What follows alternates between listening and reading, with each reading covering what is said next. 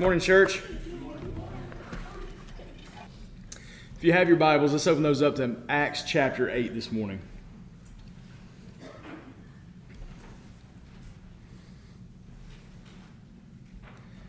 Acts chapter 8. If you don't have a Bible with you, there's some in the pew in front of you. We're continuing on in our study through the book of Acts. We finished up chapter 7 last week, and I had this really nicely summed up uh, introduction uh, to you know what we went through last week, and then I looked at the length of my sermon today, and I think I'm just going to give you a really, really summed up version. What we saw last week was Stephen was martyred uh, because of his ministry for the gospel.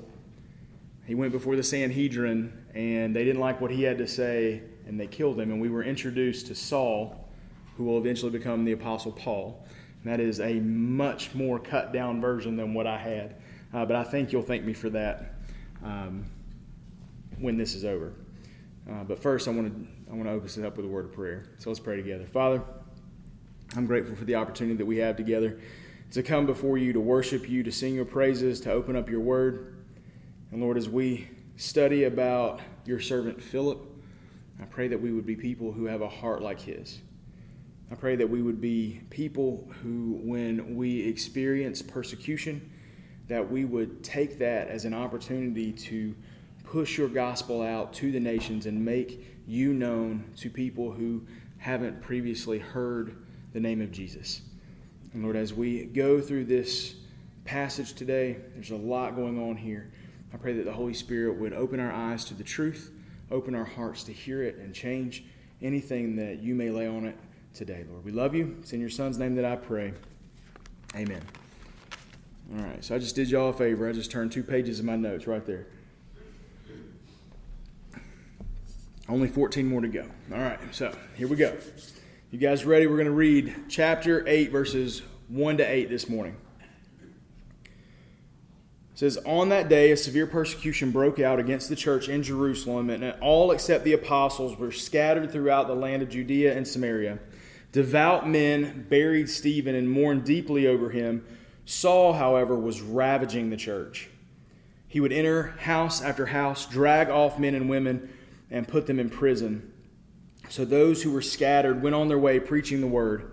Philip went down to a city in Samaria and proclaimed the Messiah to them. The crowds were all paying attention to what Philip said as they listened and saw the signs he was performing. For unclean spirits, crying out with a loud voice, came out of many who were possessed, and many who were paralyzed and lame were healed. So there was great joy in that city. So on that day, so we're still in the time when Stephen was martyred. So on that day, severe persecution broke out against the church.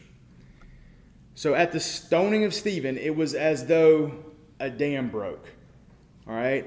And a flood of pent up anger that had been building up against the church just unleashed itself. The people who were against Christianity, they've finally been able to turn the tide of public opinion against the church. And once that tide of public opinion turned, they were able to go after the church with a vengeance. And so we see at this point, it's open season on anyone who follows Christ. Luke tells us that Saul is ravaging the church. The word ravage is meant to convey a brutal and sadistic attack. Right? It's so quick in the book of Acts that we don't, we don't even think about it. When he says ravaging the church, I mean, we, we have a tendency to, to overemphasize things in our culture. Like, we're so obsessed with this, and I, I can't live without that. I absolutely love this.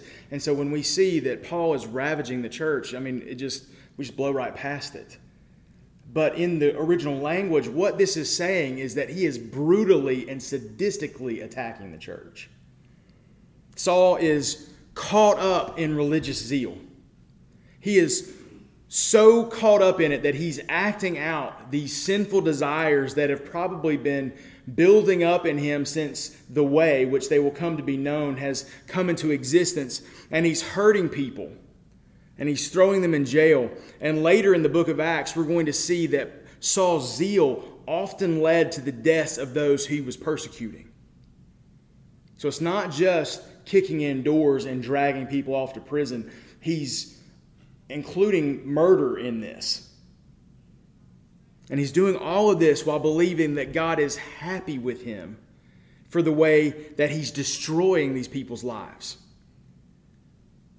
This is obviously not the case, but when people get in this frame of mind and they get that taste for blood, figuratively speaking, I hope, they can do a lot of damage in a short amount of time. And that's what we see Saul doing here. He's wrecking shop on the church. And so, in the face of this persecution, the church flee Jerusalem in order to find safety for themselves and their family. Luke says that everyone except for the apostles scattered throughout the land of Judea and Samaria. And so, we're talking thousands of people. Thousands and thousands of people have fled Jerusalem into the surrounding countryside. Um, but make sure that you take notice of what they're doing as they go. Look at verse 4 again. Verse 4 says that wherever the flight from this violence takes the church, these people are preaching the word of God along the way. So, as they're running for their life, we see normal people facing horrific circumstances, and yet as they're fleeing from their lives, they're making it a point to share the gospel with the people that they meet along the way. I mean, this is a terrible situation for God's people.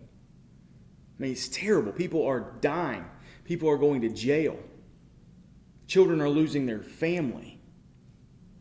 But God uses it positively to impact the sphere of influence for the church. This is Romans 18 through 8, 18 through 30 happening in real time. Right? Romans 8:18 says that the sufferings of this world are not worthy of comparing to the glory that's going to be revealed to us. All right, so we see this suffering. This suffering is very real. It's very bad. And then Paul goes on to talk about the Holy Spirit helping us in our weakness as he intercedes on our behalf. We experience this stuff, we don't know how to pray. And so the Holy Spirit intercedes on our behalf Uh, in our weakness. And then verses 28 through 30 says this We know that all things work together for the good of those who love God, who are called according to his purpose. For those he foreknew, he also predestined to be conformed to the image of his Son, so that he would be the firstborn among many brothers and sisters. And those he predestined, he also called. And those he called, he also justified. And those he justified, he also glorified. What the church is experiencing is awful. But God uses it to spread the message of the gospel to several places that Jesus mentioned in Acts chapter 1 verse 8. Y'all remember that? I mean, it's been a month or two since we were there. But do you remember what he said? Jesus said that the early disciples will be his witnesses to Jerusalem, Judea, and Samaria, and to the ends of the earth. And when persecution hits, the church scatters. And where do they go? They go to Judea and Samaria, and they're taking their witness with them. Right? They're taking their witness with them. And what's interesting is that as we continue on with this narrative of the early church, eventually their own persecutor, right? Saul, right now spoken of as Saul, we will see him known as Paul later. He's going to come to faith himself, and then he will take the gospel to the ends of the earth as it's known at this time. I mean, this is God working all things together for the good of those who love Him. And all things work together for His purpose and according to His plan. Now, He doesn't want this persecution to happen to the church, but He's going to use this persecution to make sure that the nations get to hear about the gospel. In all of this and the sharing of this gospel, Luke highlights the work of a man named Philip. And we don't know much about Philip except that he was one of the seven men that the church had chosen to serve the Hellenistic Jews in Acts chapter 6. So we know that Philip must have been a man of good reputation. He must have been a man who was full of the Holy Spirit, and he must have been a man who was full of wisdom. That was the characteristics of the men that the apostles wanted for this role. And he was one of those men. So, here again, if no one knows anything else about you, and they know these three things about you that you have good reputation, you're full of the Holy Spirit, and that you're full of wisdom, then you have lived your life well. This is something that we should all strive for. It's something that we should all be known for as believers in Christ. And so we see this amazing man. When persecution hits, we see him do something remarkable. He goes down to a city in Samaria. He proclaims the Messiah there. And because of the signs and wonders that he's doing, while the message is being proclaimed, the people are locked in.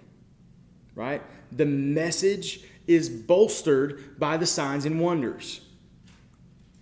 Unclean spirits are being removed from people uh, that they've been possessing. There are people who have been paralyzed and lame, they're being healed, and there's great joy in the city. But what's remarkable here, I keep saying it, I'm going to keep saying it, is not the signs and wonders. All right? That's what most people get caught up in right? They hear signs and wonders and like, I would love, they think healings, that's amazing. I would love to see that. I would love to see people healed. And they think exorcising demons, like, that's extraordinary. I don't want to be anywhere near that. But if it's happening, that's awesome. Right? I like to hear the stories of that. Let's make that happen somewhere else. And then let me hear about it later. Right? I don't want to be anywhere near it. But this has been done, hasn't it? Right? We studied the book of Matthew. Jesus did this. It's been done already by the apostles. Stephen even did some of this in his ministry. And so, this type of thing, while it's not a common part of our worship experience these days, it's happening quite a lot as the church makes its appearance on the scene for the first time. And so, the amazing part of this is not the signs and wonders. No, what's amazing about this is where Philip chose to go to share his ministry. Right? He could have gone anywhere. Right? Persecution hits, he's got a blank slate, he could go anywhere. Philip chose to go to Samaria. He chose to go to Samaria. Jews didn't go to Samaria because Jews hated the Samaritans and the feeling was mutual. They hated each other. At this point in history, there had been hostility between the Jews and the Samaritans that had lasted a thousand years. That is a long time to hate somebody. For a thousand years, going all the way back to the 10th century BC, when 10 of the 12 tribes of Israel broke off and they broke the monarchy. All right, 10 of them decided to go their own way. They defected and they decided to do their own thing. Two tribes stayed loyal to Jerusalem. All right? And the other 10 tribes, they made Samaria their new capital. All right, so this is one of the reasons why they hate them. There's bad blood between these people. Then, for several reasons that we're not going to get into this morning, the Samaritans started intermingling with foreigners. All right, so the Samaritans have muddled this Jewish bloodline that they coveted so much. And now they are contaminated in the eyes of the Jews. The Jews look at the Samaritans and they think of them as half breeds. I don't say that lightly. I don't like saying like stuff like that. But that is what they thought of when they thought of Samaritans. They thought of them as half breeds. And then the final straw that separated the Samaritans and the Jews for pretty much ever came in the 4th century BC when the Samaritans eventually built their own temple. They built their own temple on Mount Gerizim, and then they rejected all of the Old Testament scriptures except for the Pentateuch. So everything except for the first five books of the Old Testament has been completely rejected by the Samaritans. So in the eyes of the Jews, you have a bunch of half breed people who now have a half breed religion and they're despised. They are completely hated. And yet, Philip, follows in the footsteps of Jesus and he goes to the group of people who are supposed to be his enemies and he proclaims the gospel there. He chooses to go there and he proclaims the gospel there. And because Philip came and because he shared the gospel, there's great joy in the city. Amen, anybody. This is a notion that we need to consider more often. The gospel brings joy. It brings people back into relationship with God. It sets people free from slavery to their sin. It gives them new priorities. And it adds eternal meaning to their lives. And Philip brought that to the Samaritan people because he chose to love his enemies. One man in particular among the Samaritans catches Luke's eye in the retelling of this, these events, and it's a man named Simon. Let's read about him in verses 9 to 13. A man named Simon had previously practiced sorcery in that city and amazed the Samaritan people while claiming to be somebody great. They all paid attention to him, from the least of them to the greatest, and they said, This man is called the great power of God. They were attentive to him because he had amazed them with his sorceries for a long time. But when they believed Philip, as he proclaimed the good news about the kingdom of God in the name of Jesus Christ, both men and women were baptized. Even Simon himself believed, and after he was baptized, he followed Philip everywhere and was amazed as he observed the signs and great miracles that were being performed. So we see a man named Simon who had some kind of power. All right, we're not sure what that power was. We're not sure how significant it was. He may have had some kind of real supernatural abilities, right? Think back to like when Pharaoh's people did the same kind of things that Moses was doing, right? When you're tied in with the occult, when you've got connections with uh, demonic forces, they give you abilities, they have power. And so he may have been doing some real supernatural stuff, or maybe he was just a really good illusionist. And we don't know. We don't know. But he amazed the people in the city with what he was able to do. So, no matter what it was, he fooled everybody around him, made them think that he had power, that he was someone from God.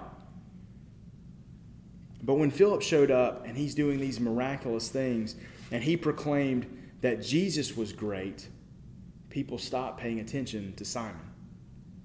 People came to faith in Jesus and were baptized, and according to Luke, Simon came to faith as well. Or, or did he? In verses 14 to 25, Luke tells about a confrontation that Peter ends up having ends up having with Simon that puts a question mark on this for me. Right? And along with that, we're going to have a mystery regarding the Holy Spirit and the Samaritan. So let's look at that. We'll consider the mystery first because it occurs first in the passage. It says when the apostles who were at Jerusalem heard that Samaria had received the word of God, they sent Peter and John to them. After they went down there, they prayed for them so that the Samaritans might receive the Holy Spirit, because he had not yet come down on any of them. They'd only been baptized in the name of the Lord Jesus. Then Peter and John laid their hands on them, and they received the Holy Spirit.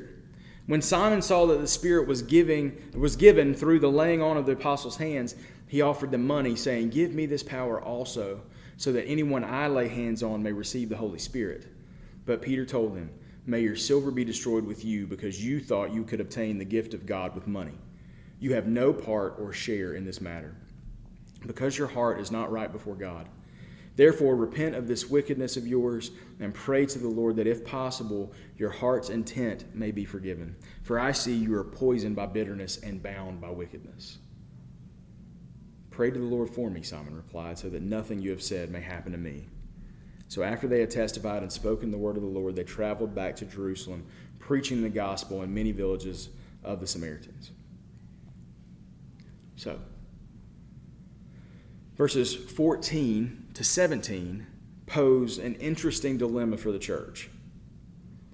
And it stems from this question Does the Holy Spirit come to dwell in people at the moment of their salvation?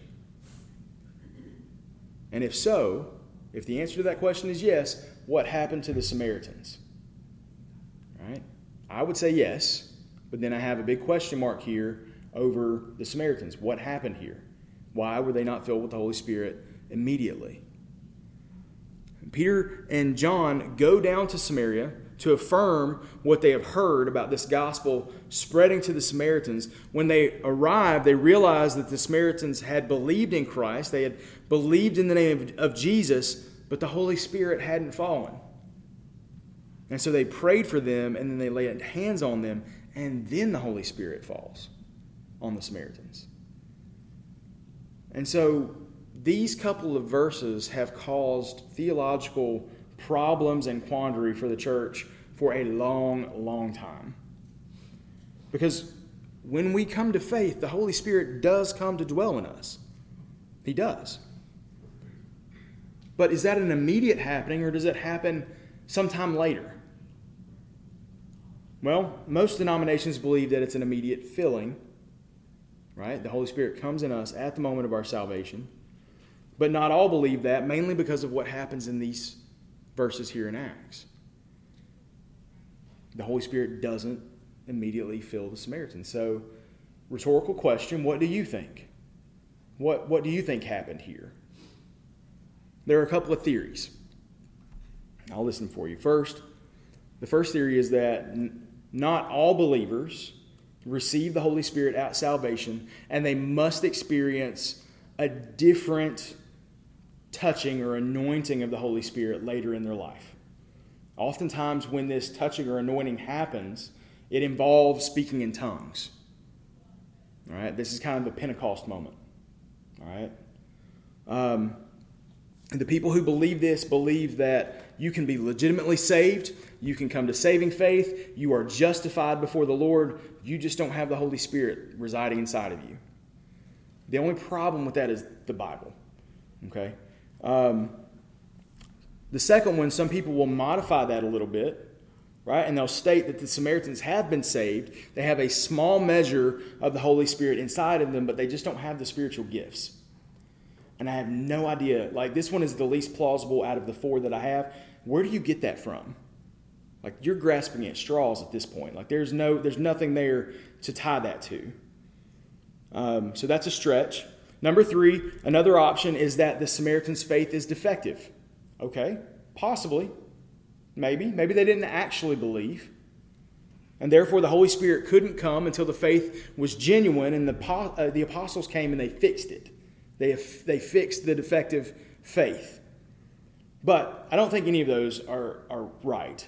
I think this fourth option uh, is the most likely, and I think that the people who believe the three other options have misunderstood this narrative's place in church history. Okay? Um, this is the first time that the gospel has moved outside of Jerusalem without Christ's presence. All right, so it moved outside of Jerusalem while Christ was walking the earth, but this is the first time that it's been scattered without him on the earth. He's ascended back into heaven. So this is the first time that it's going out without Christ's presence pushing it along. Okay? On top of that, the gospel had gone to the Samaritans. Okay, the Samaritans, the people that we have hated for a thousand years, the Samaritans, and they're being saved. So it's a completely new situation. And a hated group of people to the Jews are coming to faith. So the human response to this, right? If you have a, a person that you detest, and someone said to you, that person came to faith in Christ, you're going to go, yeah, yeah, I'll believe it when I see it. Right? If this person has been cruel to you, has kicked your dog, stolen your car, written checks that they couldn't cash, all directed to you, and then someone comes to you and says, they came to faith, you'll go, yeah, yeah, I'll believe it when I see it. And so the fourth option is that God, in his sovereign wisdom, waited to send the Holy Spirit so that the apostles could see it. The apostles could see the, the Holy Spirit fall. They could confirm that the, the Samaritans did have faith, that they did have the Holy Spirit, and now they can go back to Jerusalem, this center for the church, and they can say, No, we saw it. No, the Samaritans have come to faith. There is the gospel is running through the Samaritan community right now, and we are eyewitnesses to it. And that's so much more likely than the other three possibilities. And so, with this confirmation, there can be no doubt among the church that the gospel is for the nations. Right? If the Samaritans can come to faith, then anybody can come to faith. The gospel moves people from enemies to brothers and sisters in Christ. So you no longer have this Jew Samaritan divide. You have Jews and Samaritans worshiping God together. And it's amazing. And keep in mind, as we continue through Acts, this is not the last time we're going to see this situation. As we continue on in Acts chapter 11, there's going to be a Roman centurion named Cornelius who is going to come to faith as well. He and his entire household. And there's a whole mess of stuff that has to happen before Peter goes into that house. There's visions, there's dreams. All of this stuff has to come together to make sure that Peter actually will even go in the house. And so he goes in the house, he sees the Holy Spirit fall on this Gentile family, this Roman family, and then he catches flack for going into the Gentile house in uh, Acts chapter 11 from the Jewish Christians. And so he goes in there and he explains all this long process that God took him through so that he could be an eyewitness of that situation. And God wants this apostolic confirmation. He wants people to know this is legit. The gospel is moving beyond the Jewish people. And so that's what we see here. The gospel is for all people, even for people like Simon the sorcerer. But unfortunately, it's possible that Simon didn't come to faith. When Simon sees the Holy Spirit being given through the laying on of hands by the apostles, he wants in on that power. He wants a taste of that. He wants it badly enough to pay them for it. And Simon's actions show that he has a misunderstanding of the Holy Spirit. Right? He is he's thinking like this is the type of power that I that I had before. Like an impersonal power that can be handed off or traded, or if you say the right incantation, you have it in your tool belt at this point. What he doesn't understand is that the Holy Spirit is the third member of the Trinity. Right? This is God. Okay? This is not an impersonal force. This is God. He does what he wants when he wants, and the only people that he is subject to is God the Father and God the Son, and that's only because he voluntarily submits himself to their will. They are same in essence. There's nothing different about them, but he voluntarily lays down his role in that so that they can have tiered relationship. And so you don't rub the lamp and the Holy Spirit pops out. You don't control the, what the Holy Spirit does. The Holy Spirit is not an impersonal force. All the money in the world cannot purchase your salvation or the power of the Holy Spirit. And I don't know, maybe I'm getting soft in my old age, but my first instinct here is to show Simon grace. Right? That's not common for me. I don't but my first instinct here is to show him grace. If he's a Christian, he's been a Christian for what, a day? A week? Right? How much does he know? How much does he understand? I mean, who knows? But he's coming from a life where he either had real power or imagined power. He could really control this stuff, or people believed he could really control it. And suddenly, when Philip comes in and turns his life upside down, all that power goes away. Right? And he sees an opportunity to get back some of that power that's wielded by the apostles, and he's ignorant enough in his knowledge to suppose that it's achievable by will or by payment or just strong enough desire. And so that's what he does. That's what he knows, right? That's the world that he lived in before this came to be. And so he makes a go at receiving it. And so in my heart, I want to look at this. I want to be like, dude, I get it. I understand where you're coming from. Like, I. I've been a Christian for a long time, and I still have sin struggles that I've had since I was eight years old when I came to faith right? Selfishness, pride, like all that stuff constantly gets worked up in me. So when I see this in him and having been a Christian for maybe a week, like I just want to extend grace. But Peter lays into him. He says, May your silver be destroyed with you because you thought you could obtain the gift of God with money. You have no part or share in this matter because your heart is not right before God. Therefore, repent of this wickedness of yours and pray to the Lord that, if possible, your heart's intent may be forgiven. For I see you are poisoned by bitterness and bound by wickedness. I mean, I'm not there. I don't know what was going on in Simon's heart or any of that. But, you know, we'll trust that Peter, through discernment of the Holy Spirit, knows what he's doing and he, as he sends out this stinging rebuke to Simon. And even though it's not the grace that I was instinctually willing to offer, it's still a wonderful gift from God. Right? A rebuke that points out our sin is a wonderful gift from God, a rebuke that gives us the opportunity to repent and turn from our sin is a wonderful gift from God. It gives him the opportunity to assess his heart and to turn away from this poisoned bitterness and that's bound up in wickedness. I mean, if we look back in Acts chapter 5, Ananias and Sapphira didn't get this chance. What's the difference? Who knows?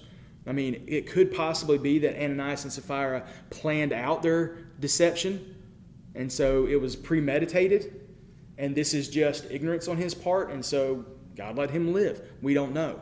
But either way, there was a rebuke and an opportunity for change. Simon's offered the opportunity to make things right with God. And unfortunately, his response is certainly lacking if he is a believer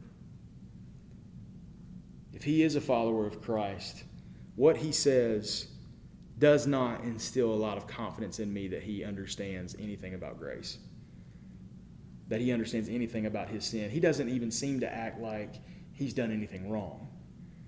He asked Peter to pray to the Lord for him so that nothing he said would happen. This doesn't sound like someone who's remorseful. This doesn't sound like someone who believes that they're truly sinful and in need of restoration. This doesn't sound like who wants to remain in God's favor. Now, we don't earn God's favor by our behavior, right? That's all of Christ, period. We are saved by grace through faith, period. But Jesus says, if you love me, you'll keep my commandments. Right? If we have a heart for God, then we're going to do everything in our power to move towards Him in righteousness. And when we fall and fail, which is all the time, then we're going to do everything in our power to set that back right. And we don't see that in Simon at all. We don't see any evidence of that from Simon. And I hope that he got his heart right eventually. We're not going to see any more from him. I hope that we get to see that he made a full confession, true repentance, and that when we make it to heaven, there is Simon the sorcerer who understood the gospel at some point in his life and confessed that sin and made things right with God. But we don't know. This is where it ends. After all this happened, Peter and John make their way back to Jerusalem, and as they go, they preach the gospel in the villages to the Samaritans on their way back to Jerusalem. This is amazing. The gospel is for the nations, and they are being faithful to preach it everywhere they go. This is amazing. So, what do we do with all of this? Number one, all right, four things. It's on your worship guide. Number one, persecution for the faithful is inevitable. Is inevitable. All right, persecution for the faithful is inevitable, but the mission of God is unstoppable. No force that has ever come out against the church has been successful, and no church that will ever come out against the church will be successful. In fact, every time the church is persecuted, the church grows stronger. Right? It's when the church gets cushy and comfortable that the church loses its power. Because then we're too worried about our comfort, we're too worried about uh, you know, our preferences, and then we lose sight of the main thing, which is the gospel. And then people look at us, and we're sitting here in our in our comfortableness and our cushiness, and, and they think, well, you don't struggle at all. What like what are you going to do when when the real world hits? And because it's so comfortable, everybody just comes in, right? People like Simon come in and they get to act however they want to act because we're too, you know, we, we don't enforce church discipline and it makes the church look bad. But when persecution hits and you have to really believe what you say you believe to, to claim this, suddenly the church is strong. And so the church will not be persecuted into non existence. The Holy Spirit bolsters us when this happens, and He makes us strong. So if you happen to be someone who experiences real persecution, do not be afraid. Persecution is inevitable for those who are being faithful, but the mission of God is unstoppable. Number two, proclaim the gospel. Proclaim the gospel. Romans 1 16 says that the gospel is the power of salvation. The gospel is. People aren't going to get saved because you're a good person. They're just not. They're not going to get saved because you're a generous person. They're not going to get saved because you go to church every once in a while or all the time. People are not going to get saved because you do things that, I mean, non Christians do all the time. Have you ever met a non Christian that went to church? I have met a lot of them. People are going to get saved because you share the good news of the gospel with them, period. Proclaim it, explain it, contextualize it, make it known to the people around you. Proclaim the gospel. Number three, live it intentionally. Live it within gospel, live with the gospel intentionally. Intentionality. Each believer is called to ministry. Every believer. Like, I think we have this tendency when a pastor says, I'm called to ministry. It's a bit of a misnomer, all right? Because every believer is called to ministry. Right, listen to this. Ephesians 2 8 through 10 says, For you were saved by grace through faith, and this is not from yourselves, it is a gift, it's God's gift, not from works, so that no one can boast. For we are his workmanship, created in Christ Jesus for good works which God prepared ahead of time for us to do. All right? Fast forward a little bit in Ephesians 4 11 and 12. And he himself gave some to be apostles, some prophets, some evangelists, some pastors and teachers to equip the saints for the work of ministry, to build up the body of Christ. So we all have a ministry. Each and every one of us who proclaim the name of Christ have a ministry. And it is our job to do that ministry wherever God has placed us. And I have said over and over again that God gave you the interests that you have, the talents that you have. He put you to live where you live, gave you the job that you have when you are, so that you can do your ministry. You have been sovereignly placed around people who need to hear the gospel. Right? And it's none of that like, live the gospel and when necessary, speak words. Like, that's dumb.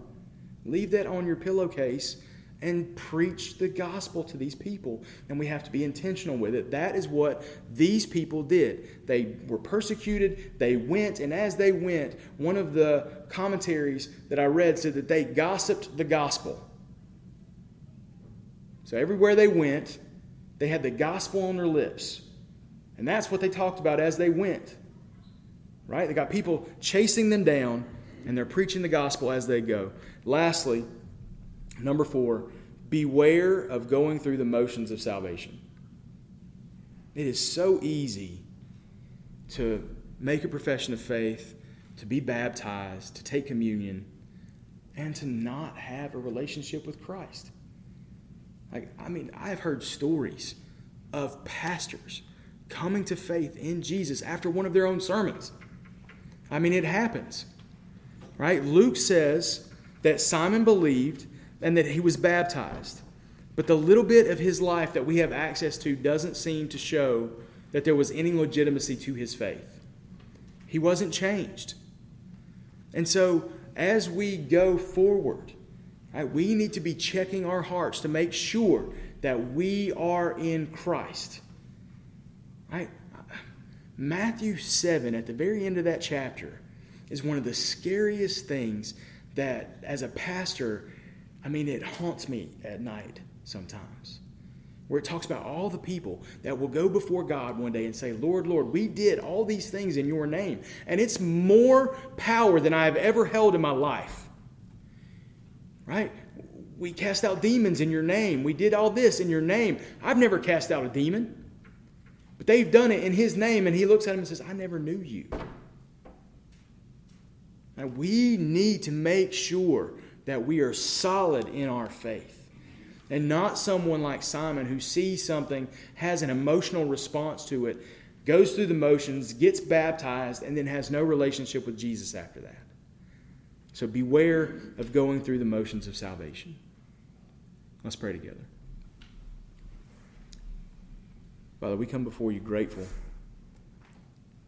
for the work of Philip and all these believers who, even in the face of severe persecution, they were willing to gossip the gospel. Lord, I pray that you would help us to see our role in ministry, whatever that may be, that you would help us to see that we have people around us that you have sovereignly put there that need our ministry. They need to hear the gospel from us. And you have put us in their life for that purpose. Give us bravery, give us hope, Give us joy. Help us to show them that there's something different in our life from their life, Lord, and help, help us show them that they need that. And by the Holy Spirit's power, Lord, help their lives change as they come to faith, as we pursue them with the gospel.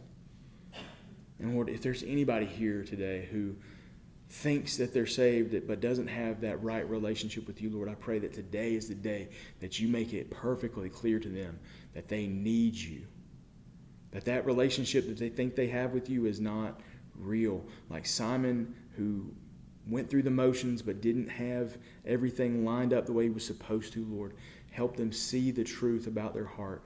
Lord, help them come to faith in you today. Today is the day of salvation. Lord, I beg this of you. In Jesus' name, amen.